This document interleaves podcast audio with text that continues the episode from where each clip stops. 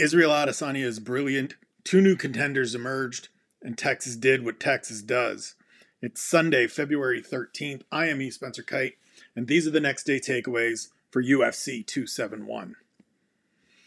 Welcome, everybody, back to the Sunday podcast here on the Keyboard Kimura newsletter. Sorry it is a little late. It was a busy day here in the Kyte household.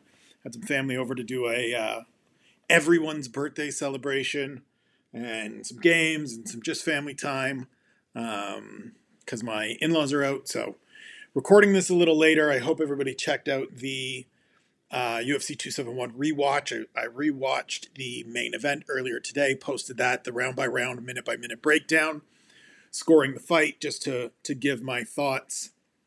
Um, close fight, competitive fight, really entertaining fight. Um, to me, the two scores that we ended up with 49 46 and 48 47, both for the champion Israel Adesanya. Um, were the two scores that I that I would have accepted initially on Saturday night. In rewatching it, I can see the way that Rob Whittaker thought that he won the fight. Um, Mike Beltran, who is a referee primarily, judged was one of the judges on that fight. He scored the second round for Robert Whittaker. It was the only round he gave Robert Whittaker, um, which made his card kind of a weird outlier. He was the only one to give him that round. The other two judges, Doug Crosby and Jacob Montalvo, uh, gave Whittaker rounds four and five. And so it, it turned into a, an oddly scored fight. But it was a close fight. It was a competitive fight. I had Whittaker in the end on the rewatch, uh, winning four and five. I think these two are are neck and neck and, and parallel with each other in terms of being the 1A and the 1B, as Rob said afterwards. I think that's true, and I think we will see that going forward.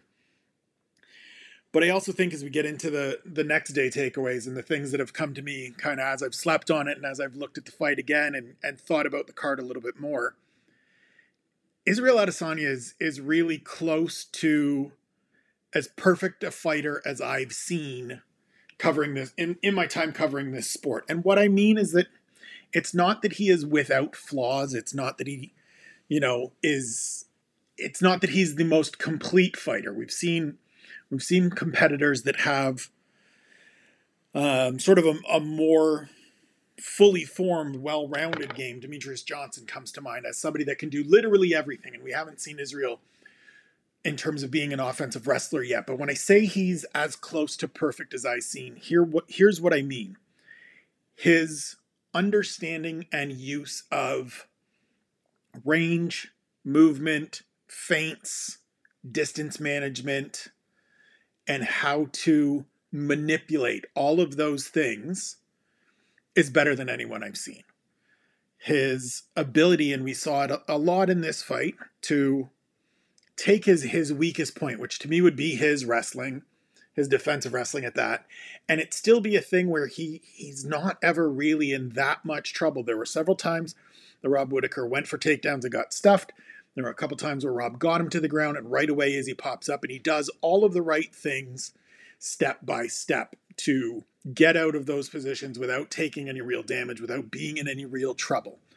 And then, of course, we know what his striking is like, both in terms of the precision of it and the technique of it, but also kind of he, he's a guy to me that understands when to step on the gas and when to lay off the gas, and when to stay technical and when to allow himself to get a little more aggressive. If you look at all of his different fights, all of his middleweight fights, they've all kind of been different in different ways. There have all been little shifts throughout them. They haven't looked, they haven't all been the Paulo Costa fight. They haven't all, thankfully, been the Yoel Romero fight. The two fights with Rob have been different. And when I watch him, and every time I watch him, I continue to to see it, it continues to seem harder and harder for me to envision a way that he gets beat in this division. That's not to say that it won't happen, because it eventually happens to everybody. We've seen that with everyone throughout time infinity, right? Um, you always age out. You always end up getting caught. It, it's just a thing that happens. But the thing that Izzy has working for him right now that is going to continue to be impressive and difficult for anybody trying to unseat him is that he has a, a, a, height and reach advantage over everybody, and he knows how to use both of them exceptionally well. His movement is better than anyone I can remember. And just that that range and distance management and the way that he's able to keep you. If you go back and watch that fight again, through the first three rounds, there's so many moments where Rob Whittaker is it's it's hesitation to do the things that he knows he needs to do in order to be effective. But because Izzy has all the tools in his toolbox and all the little feints that he throws at you, and you don't know when he's going to do A, B, C, or D, and you have to play that out in your head, and you have to be doing that subconsciously the whole time, it makes you that half second slow. It makes you hesitate for that one little second. And that's all it takes. That's that's all the time he needs to keep you from attacking him. And every time he keeps you from attacking him is a time that either A, it just goes by and nobody's having any success, or he can attack you. And we saw it a lot through the first three rounds, especially because Rob gets a little more aggressive and a little takes a little bit more of a screw it I have to go approach in the the championship rounds and does a little more of the I need to be the one that's moving. I need to make him chase me and Izzy does a very good job even in those rounds of of still limiting Whittaker's movement. And and I think when you take all of that together and, and this fight thus far for me is sort of the best complete representation of Izzy and and why he's going to be tr- very very difficult to unseat because Rob fought as as good as he could and I you know I I kind of it's tough right like it's it's got to be a hard thing to fight as well as he did and think you came away victorious and then not get there and have to accept that right now I am I am the silver medalist. That is a great thing to be, but everybody would prefer to be the gold medalist and and it's a tough spot to be in. We've seen other athletes in that spot. I think he's approached it the right way. He's said all the right things. I think he will do very well going forward. I don't think this is going to be a situation where he, he has to take a couple steps back I think he will go out there and smash everybody that they put in front of him and continue to be the the silver medalist in this division for a long long time and I do think these guys will fight again. I think we'll get to a point where Rob will be undeniable. It may be 5 6 wins that he has to amass that he has to accumulate but I do think he can get there and, and we will probably at some point see a third fight between these guys but I still don't know if it's ever going to go different. And that's the really interesting, really scary thing for every other middleweight. And the really impressive thing about Israel Adesanya, amongst many, many impressive things about the last style bender. So now we get to what comes next for Izzy, right? We have to think both. And for me, I, I try to think in the immediate and in the down the road. And so in the immediate, it's it's pretty obvious that it will be Jared Cannonier who goes out on on Saturday and gets an impressive second round stoppage win over Derek Brunson, rallying after being knocked down and and being on the wrong end of things in the first. He comes out in the second and reverses course, shifts all the momentum, and gets the stoppage in, in very violent fashion. Um, I also think that in terms of the immediate there's going to be some goal setting for Israel. He's talked a little bit about nobody's ever defended their title four times in a calendar year. That's on the table right now. He talked about June as being a return date. And so if he can do February, June, September, December, those are kind of tight turnarounds. It's a little hard, but he didn't take a ton of damage in this fight on Saturday. He's not a guy that generally outside of really the Kelvin Gastelum fight has taken a lot of damage. And so the potential is there. The part that's interesting, and this is kind of blending the two things that I have, two things that I have listed here to talk about, is that I don't know if he's going to have enough contenders to fight four times a year. Because right now, obviously, as we said, Cannonier is next. Sean Strickland is trending towards being in line. He probably needs one more win, given that Cannonier gets this next fight. But I mean, Israel's beaten most of the people that would be in line, and, and unless Strickland can keep moving forward, Sean becomes another one for, for later in the year for that second half. But to get to four would be hard because you look at the division, and I don't know necessarily who else is there. As the rankings stand right now, this is before they update. They will update probably on Tuesday. Um, it goes Whittaker, Marvin Vettori, Jared Cannonier, Derek Brunson, Paulo Costa, Sean Strickland, Jack Hermansson, Darren Till, Uriah Hall, Kelvin Gastelum, Brad Tavares, Nassourdine Imavov, Andre Muniz, Kevin Holland, and Chris Weidman. Israel is beaten Whittaker, Vettori, Brunson, Costa, and Kelvin Gastelum already. So that's four members, five members, sorry, of the top 10. Uh, Cannonier's going to get his shot, so that makes six. Strickland's in that mix. Jack Hermansson hasn't been able to clear the hurdle, so he hasn't gotten there yet. Darren Till, same boat. Uriah Hall, same boat. Brad Tavares isn't in that mix. Nassourdine Imavov and Andre Muniz are the two guys that if they can keep moving forward and they both have matchups that have the potential to advance them on the calendar coming up. So if they can continue to win fights. One of them could position themselves to be that sort of end of year, early next year competitor. But beyond that, man, and, and I gotta, I have to give it up to my guy Sean Sheehan. This is where you see and, and why he often says that middleweight is just such a wasteland because part of it is that Izzy has already been so dominant and he beat some guys on the way up that are now in the mix again. And he's already started doubling up it's just one of those divisions where the absolute best have all, or Robert Whittaker has beaten a bunch of guys that haven't been able to clear that hurdle. And the next group of guys haven't been able to get there. And there's just not as many young emerging talents climbing the ranks and beating these tenured veterans as there are in some of these other divisions where we've seen some kind of changeover or a changing of the guard in terms of contenders or new contenders just emerge and, and they're fresh in terms of the matchups. Middleweight doesn't have that right now. And outside of this year, and look, things can absolutely change. Results are going to happen that that we don't expect that throw us curveballs. Somebody could come along and, and pull a Kevin Holland from two years ago and rattle off three, four, five wins that get them in the mix. But as of right now, it's it's kind of difficult to forecast, and and middleweight could get ugly for the next couple years because as I said, I don't see anybody necessarily unseating Israel Adesanya and, and being that person that gives Izzy that massive test that he needs, but time will tell.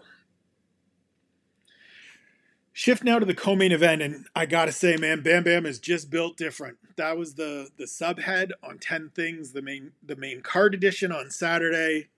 Got to give it up to Tai Tuivasa, who navigate some tricky spots against Derek Brunt against Derek Lewis to come out and secure a second round stoppage win, answering all the questions that we had about him, right? This to me going into this fight was all about figuring out whether Tai Tuivasa is in that championship class because Derek Lewis, we know he's fought for a title twice. He's been that guy that you have to beat to get in there. He's only lost to championship tier talent and now Tai Tuivasa has gone out and beating him, beaten him to put himself in there. The other piece of the takeaway for me with this fight is that we have this propensity to react to results too quickly and to want to jump to kind of firm conclusions when we should probably be taking a more patient, more measured approach. I understand that that's no fun. That doesn't make necessarily for great podcasting or great headlines or even great editorial pieces, but it really is the right approach. When Tai Tuivasa showed up on the scene and won three fights in eight months to climb into the top 10, top 15, wherever it was, people were ready to crown him as a contender. He then lost three straight fights and people absolutely abandoned ship. And Tai Tuivasa was just a guy, wasn't going to be anything more than kind of yet another one of those kind of workman-like heavyweights. And now that he's come out and done this, and now that he's had a little more time and he's changed some stuff up, we see that he's a contender again, or he's actually proven that he can be a contender rather than being a projected contender that he was earlier in his career. And it feels like we're just sort of always in this rush to declare how far people are going to go based on three, four matchups, two, three matchups, and projecting them at their absolute highest, but then also really quick to look at them at their absolute lowest and say this is where they sit. When the reality is, so much changes over the span of three or four years, especially with young fighters, especially with people that are still figuring everything out and, and getting acclimated to both this sport, competing at this level, figuring out kind of their own style and who they are as a fighter and how to best deploy all of their weapons and all of those different things that Tai Tuivasa has done over the course of this five fight winning streak brought on by that three fight losing streak. He needed to go through each of these three now phases of his career in the UFC to get to where he is today, to where he's one fight away from challenging for the title, to where he should be facing a Ciryl Gane or a Stipe Miocic or you know somebody in that group to figure out what comes next because he looked great on Saturday and he just might be this guy that that is going to he may end up being and I think I said this during the week leading up to the fight he may actually end up being all the things that we wanted Derek Lewis to be where he has the uncanny athleticism for a guy his size. He has the freakish power. He also, as he showed on Saturday, has a clear ability to take some big shots in a division where he's going to have to take some big shots in order to succeed. And if he continues to do what he's been doing and make these gains and progress the way he's going, he's going to go from just being a fun loving fan favorite that everybody is behind to a guy that's absolutely in the thick of the chase in the championship hunt, which I don't think anybody would have said two years ago when he was coming off those losses and he was starting to rebuild. And so it probably makes a lot of sense going forward if we just take a little bit more time and give people a little more leeway rather than instantly reacting and projecting the best or worst of them based on their latest result. To that same end, the flip side of that coin is that we need to ease up with these prospects and our projections for them. Saturday night, we had both Nasrat Haqparast and Alexander Hernandez suffer losses, not look great against veteran guys, continue to be unable to clear that step in their progression. And it feels like both guys were thrown into that, oh my God, they could be next. I remember with Alex Hernandez, obviously he goes out, he gets the, the win over Beneil Dariush as the debut, and it's a terrific win. He looked fantastic, and then he out wrestles Olivier Aubin Mercier in his second fight. And people think this is the guy. I remember going into that fight with Donald Cerrone. It was he is Alex Hernandez is going to blow through Donald Cerrone, who is shop worn and it's Cowboy and whatever, and then he's going to be in the top 10, and this is the next guy. And he didn't get through Cowboy. And we should have waited on the this is the next guy part. Nasrat Haqparast, same kind of thing. We talked about it on the severe preview on Thursday. You can find that going back through some of the stuff I've posted or on the My Week in Words newsletter that I put out on Revue. Find it on my Twitter page. Um, we kind of got ahead of ourselves with him. He shows all the elements, and, and understandably, with both of these guys, you see all the elements. You can see all the pieces and how they would fit, but we don't give them time to actually fit and we don't give them time. It's like we're re, it's it's like we're projecting based on the hypothesis instead of actually running the experiments. And we need to let these fighters and these athletes go through the actual experiment. We need to wait to see the evidence that supports our projection. I'm all for talking about ceilings of people and at the absolute best if everything lines up this is where they could be but development isn't a linear thing. Everybody progresses at different paces. And some guys just plateau and peak and, and kind of top out below where you want them to be or where you think they can be. And other people exceed expectations all the time. And so it feels like, again, kind of with the reacting to results thing, we're in such a hurry to crown the next person to watch for and promote and and push these young athletes that haven't been tested and haven't proven that they can get over those steps that we need to dial it back. We need to make it a little cuz they're going to put the pressure on themselves anyways. And every time we sit there and talk about them as these you know future champions or future contenders before they've shown that it sets this weird expectation with fans and it sets this weird narrative with fans where they're not given time. And every time they don't clear that hurdle, it becomes a reason to dismiss them. When in actuality, it's just part of the steps, right? Going back to Tai Tuivasa, we projected him so far after the three the three wins, where the third win was a decision over Andrei Arlovski, part of one of Andrei's losing streaks. And it instantly became, oh, this guy can be a contender. Then he loses to Junior Blagoy Ivanov and Sergei Spivak, and it's, well, this guy isn't going to be anything.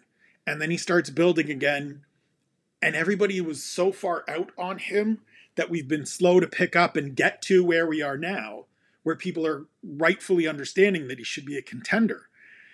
Coming off that fight with Augusto Sakai, it set this fight up as what it was this is the test for Tai. This is the measuring stick. We know now he is a kind of top 10 guy in this division. Let's see if he can be a top 5. And if he if he pa- he passed this test on Saturday, but if he didn't, you reset it, you try it again, can he be top 7? And we got to give athletes time to do that. We need to see the actual results. That's that's why these fights happen. That's why they get made the way they get made is to put athletes out there in front of these experienced veterans in front of these other emerging contenders where we have to get the results before we decide where these people fall in the rankings or their projections can be. Because if we're too quick or we're too late then then fans aren't getting the analysis and the information that we as as the media and and we as the people that watch this stuff study this stuff talk about this stuff should really be passing along.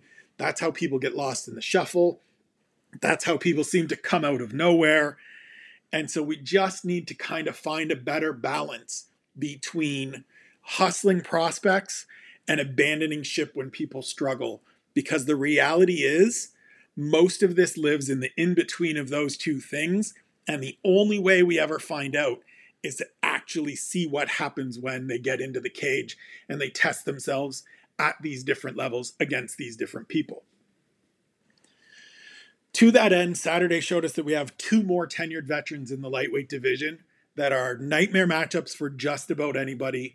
They are perfect litmus tests for guys like Alexander Hernandez and Nasrat Haqparast. That would be Renato Moicano and Bobby Green, who went out and did their veteran things. Moicano actually was really cool to see. He kind of dialed back his intensity when he knew that he could out technique Alexander Hernandez on the feet and he could use Alex Hernandez's kind of over aggressive rushing style to his advantage. Picked him apart, stung him a couple times, gets him on the ground, chokes him out, game over. Bobby Green did what Bobby Green does, or has done, especially of late. Goes out, sticks the jab, lots of speed, lots of volume, lots of output, fights a very veteran fight, sweeps the scorecards. Best two fights in the UFC, in my opinion, that Bobby Green has put together the, the Al Iaquinta fight and this fight on Saturday night. These are two guys, man, and I, I know I talk about this all the time. I know I am I'm one of those people that's always beating this drum. But we gotta appreciate these guys more. We've got to appreciate what it means for Rafael Fiziev to beat Renato Moicano. We've got to appreciate what it means for Bobby Green to have 40 some odd fights and be hanging around and, and sticking around kind of just outside the top 15 for this long and still be getting better and still be improving and taking it to these guys that are, you know, projected to beat him or expected to beat him or look like they might be able to beat him. And he goes out there and, and keeps turning people away. Even in those fights that he lost last year where he lost to Thiago Moises is one of them, and I can't off the top of my head remember the other one. He's super competitive. He's making these younger athletes that are trying to move ahead work. And we need guys like that. We need Bobby Green. We need Renato Moicano. We need them in every division because they're they're sort of the bar that we understand what it means to clear it and we know what it means to get past that guy or not get past that guy. And just because the results aren't always there, just because they're not necessarily top 15 fighters, doesn't mean that they're dismissible. Doesn't mean that they're people we shouldn't pay attention to because they both showed on Saturday night that we absolutely should be paying attention to them every time they step in the cage, regardless of not having a number next to their name or fighting on the prelims or the early prelims where Moicano and, and Alex Hernandez were supposed to fight or initially scheduled to fight until Alex Hernandez threw his tantrum and got choked out on pay per view, which is just, you know, the fight guard gods and karma kind of giving him a little bit of be careful what you wish for. But these are athletes, and, and I've talked about it a lot here on the newsletter throughout my career. We need to appreciate these veterans. They are the people that help make, they are the unsung heroes of all of these divisions. They're the ones that make these ecosystems work and continue to thrive. And we got to give it up for them. We got to give them their love. We got to give them their flowers because when they're gone, we start doing the like, man, I wish we had more of the Renato Moicanos and the Bobby Greens. Appreciate them while they're here. Sing their praises while they're here understand the value that they bring to these weight classes because they are so vitally important to everything that happens in their division and in this sport. So now we get to Texas doing Texas things. And I need to say, end of the day, they got the result right in the main event. I thought going into the decision that it could be all over the place. Um, thankfully, it wasn't. Unanimous decision. Israel Adesanya wins, as he should have. Earlier in the night, however, we had a couple decisions, both from a couple verdicts, both from the same judge, um, that a lot of people questioned. I was a little bit more okay with the Jared Vanderaa 29 28 as sort of the dissenting voice in the split decision with Andrei Arlovski. Um, clearly, for me, Vanderaa wins the third, Arlovski wins the first two. I haven't watched it back, I'll be honest. I probably will at some point, but it's not like even just thinking about it now, you know, 24, not quite 24 hours later. It's not like Arlovski ran away with those rounds, those first two rounds at in that in that fight. I thought he landed the better strikes. I thought he was doing more. I thought they were the more impactful blows. And that to me is why he won the first two and Vanderaa gets the third for the 29 28 Arlovski on my card and on the two majority cards that get him the win. The one that was wild, the one that, and honestly, and shout out again to my guy Sean Sheehan who said it correctly. It's not just that the one one judge scored the Casey O'Neill Roxanne Modafferi fight for Roxanne Modafferi it's the fact that all three of those cards, to me, I don't understand them. I don't see how you get to even 29 28 Casey O'Neill. To me, that is 30 27 pretty clearly across the board for Casey O'Neill, who turns in a great performance. And look, she said all the right, I think she said all the right things afterwards in terms of, you want to boo me, fine. Everybody loves Roxy. I know I got to be the bad guy. You want me to be the villain, I'll be the villain. Cool. Great lane for Casey O'Neill to be in. She continues to move forward in the flyweight division. But to me, as so the card for Roxanne Modafferi, God love her. She is one of my favorite people. I wrote about it throughout the week and again on Saturday. She she absolutely did not win that fight. I know that her management tweeted out Roxanne won rounds two and three. I love you, Danny. No, she didn't. I didn't need, and, and you don't need to look at the stats to understand that. I understood that watching it live at home here in Abbotsford. Looking at the stats, it it makes it more clear. It makes it almost indefensible that you give those rounds, two of those rounds to Roxanne Modafferi. Um, striking stats, just in terms of significant strikes, through the three rounds. First round 72 to 44 Casey O'Neill. Second round 86 to 35 for Casey O'Neill. Third round 71 to 44 for Casey O'Neill for a total of 229 to 120. O'Neill landing at just shy of 60%. Roxanne landing at 33%. There are two takedowns in there for Roxy, but not much control time at all. A total of just over a minute. To me, it's indefensible that you score that fight for Roxanne Modafferi. That judge should never judge another fight, period, again, yet alone another UFC fight. Um, but the other two cards to me as well are are also cards that that just don't make sense. Like I I haven't even looked to see what round the two judges, and I'm gonna do it now, which is why you will now hear some typing. What round that they gave or what rounds they gave Roxanne Modafferi because I just in watching that fight, it didn't make sense. And everybody says, and everybody can say, oh, well, the right person won. And absolutely, at the end of the day, the result was correct. But we need to aspire to greater than just, well, the result was correct. Because Casey O'Neill shouldn't have a split decision on her on her resume right now. It shouldn't come back as she what looks at and what people will look at and say, oh well, she barely edged out Roxanne Modafferi when Roxanne was 39 and, and walking out the door. And that's not what happened. That's not what we saw. And all three judges gave Roxanne Modafferi the third round, and I just don't understand it.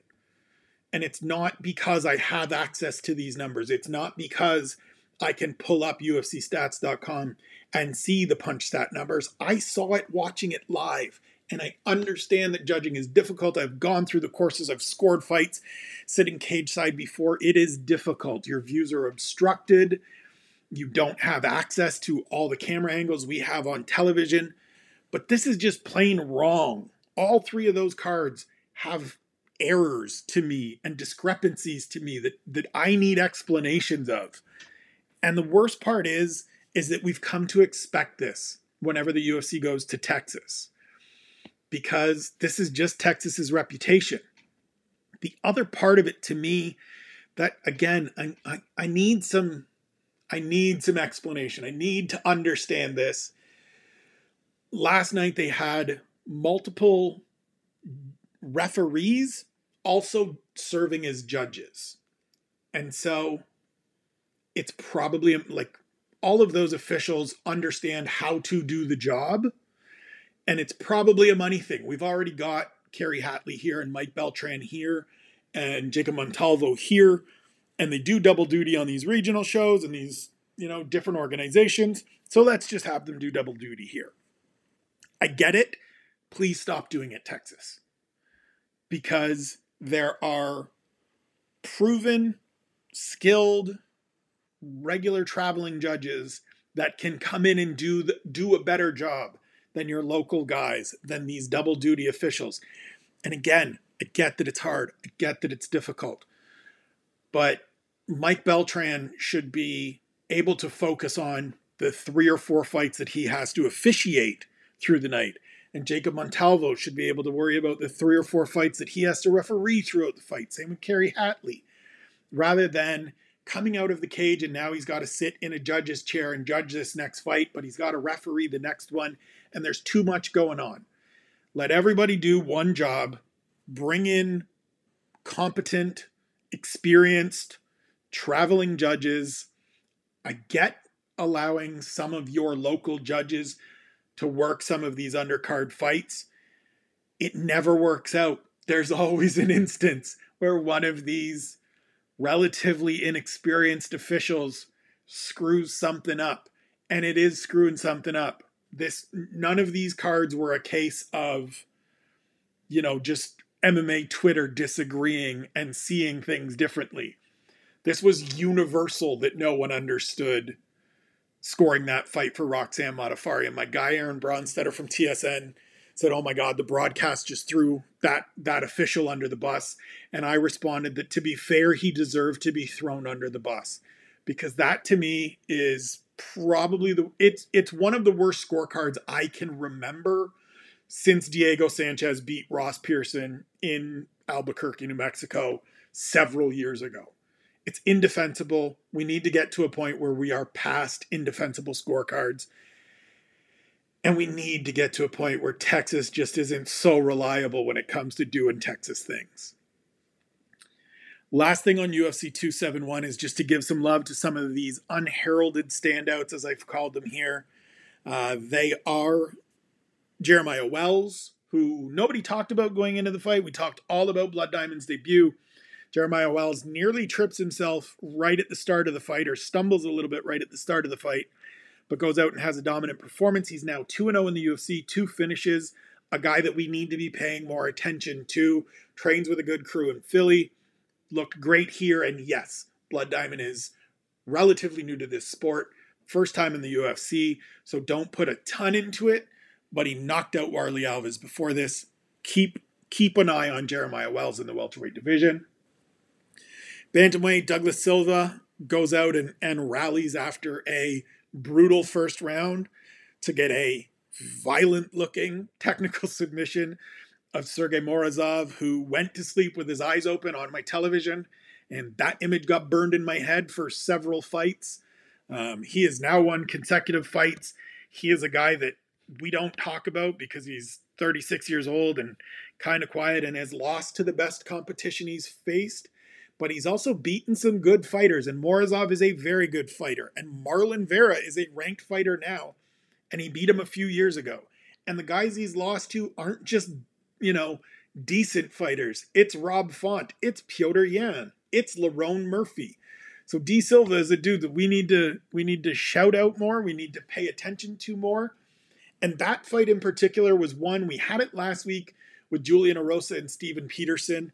This week, this this weekend, this was the fight where even though they're not big names, you follow this sport and you know who these gentlemen are, you knew that was going to be a great fight. And this isn't just me wanting to pat myself on the back for back to back weeks being able to identify in the run up that this is going to be a great undercard fight that nobody's talking about. But it's also to point out that if, again, and I know I said it last week, if I can identify this and if I can sit there and pull up each of their records and remember who they fought or go and watch and see what happened in their last fights and figure out how they mesh stylistically and what we could get, then most people should. And we need to do a better job of not just blanketly throwing out the undercard fights because they're unheralded guys. Because at some point, some of these unheralded people continue to move forward, climb the divisional ranks, and fight guys that we all acknowledge are, you know, contenders or in the mix or or meaningful people in those divisions. And we don't need to be looking at a Douglas Silva in a couple of fights and go, where did, who is this guy? Where did he come from?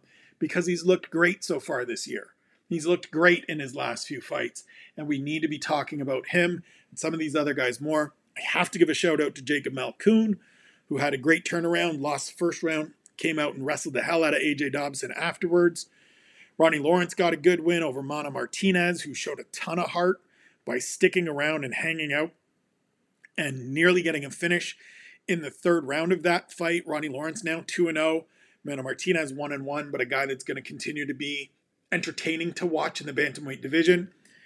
That is something that also applies to Kyler Phillips, who had a tremendous performance on Saturday, um, submitting Marcelo Rojo with a triangle armbar. Kyler Phillips is a guy that I'm always going to be probably extra hard on because I want him to be the best version of himself. I think he is a phenomenal talent.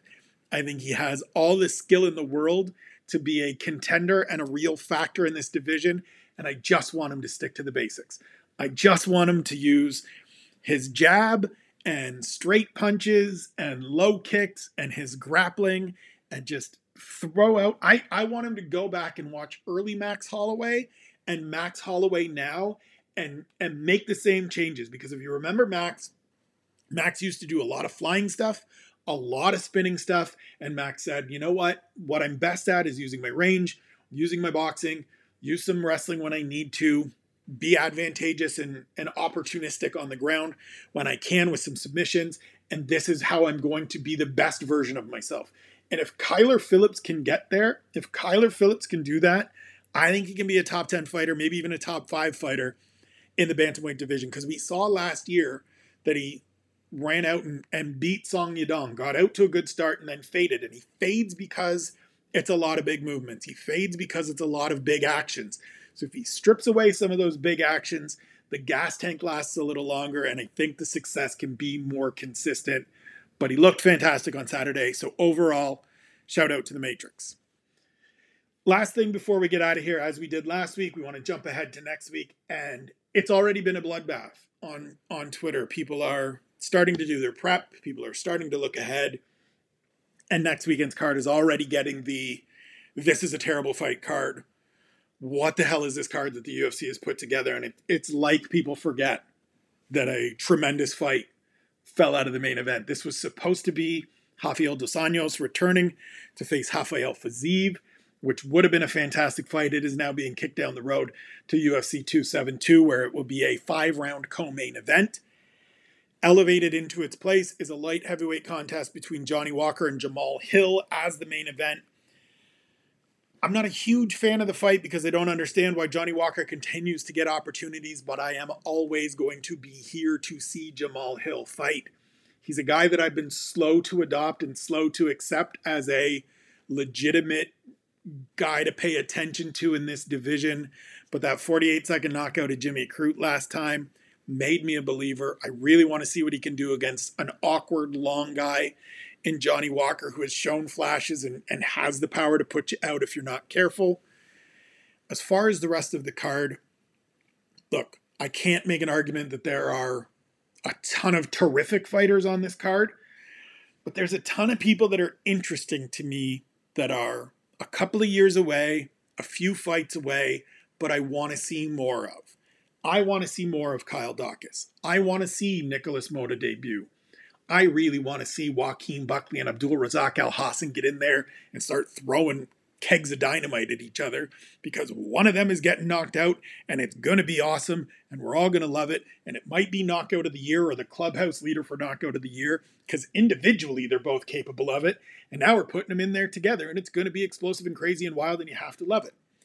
On the prelims, David Onama is a guy that I want people to keep an eye on. And he's going to be, I'm telling you now, when I sit down tomorrow morning and write my fighter to watch, it's going to be David Onama. He debuted last year on short notice, up a division against Mason Jones, and gave the former Cage Warriors champion as much of a fight as he could give Mason Jones on like four days' notice, two weeks after fighting and being up a division.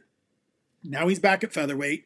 He gets a very good test. This is one of those fights where it's a real chance to make an impression. He gets Gabriel Mowgli Benitez back at featherweight, as I said. This is one that I want people to pay attention to. I also think that Jessica Rose Clark, the fight with Stephanie Egger, is always entertaining. I love Jess. I think she's looked very good in her last two fights. She was a little cautious and a little patient last time, coming back off the knee injury. Did a lot of wrestling, but she's showing kind of the, the improvements and evolutions of her game. I think she's figured some stuff out in terms of division, in terms of where she's training. She's somebody that to me can be a kind of later in her career post hype sleeper as we as we would call it in fantasy sports. Chas Skelly making the making the walk for the last time in his career. Shout out to the scrapper. I think the fight between Gloria DePaula and Diana Belbita is going to be just wild bonkers fest for as long as it lasts. They're both going to be throwing hands. Gloria DePaula, DePaula, if you remember, is the person that got kicked in the face by Cheyenne Vlismas last time out. Diana Belbita has always been aggressive and th- shown good abilities on the feet. I think that's going to be wild. I'm looking forward to seeing Chad Anheliger debut, a Canadian from Calgary, trains with Champions Creed with Akeem Dawodu, won a couple belts out here near me in Rise F- FC. And then Jonathan Pearce is is still on the card. I know if you look at the the Wikipedia page as I am now, it's in announced bouts. He will have a fight. He is going to get an opponent. The UFC is sourcing an opponent for him. He's a guy that's looked great in his two fights at featherweight. Pair second round finishes, one over Kai Kamaka by TKO, one over Omar Morales by submission. Another guy from that fight ready camp that has been doing good things as of late. So I know it's not big names. I know it's not appointment viewing, but I promise you, as I do every week, there are people to watch and pay attention to on this card. that you will need to remember somewhere down the line. You don't have to watch them all. You don't have to love this card or be, you know, infatuated with this card, but it's not this absolute mess that people are making it out to be. At least not to me, but I am the eternal optimist, the forever excited person to watch fights.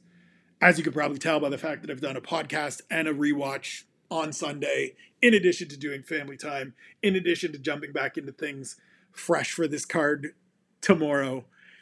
So for now, I'm going to get out of here. I want to say thank you to everybody that has subscribed both here to the Keyboard Kimura newsletter on Substack, as well to the My Week in Words newsletter that I started posting this week over on Revue.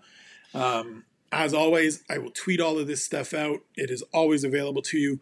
If you can come through with a paid subscription, it helps me be able to continue to do this stuff and improve this stuff and put time and energy into making this the best it can be. If you can't, I understand. Money is tough.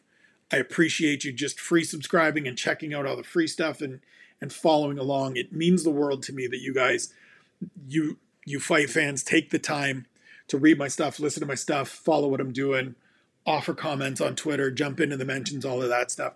So thank you. I hope everybody has a terrific week. I hope everybody enjoyed the weekend, and I really look forward to to talking to you Sunday on the next edition of the Next Day Takeaways.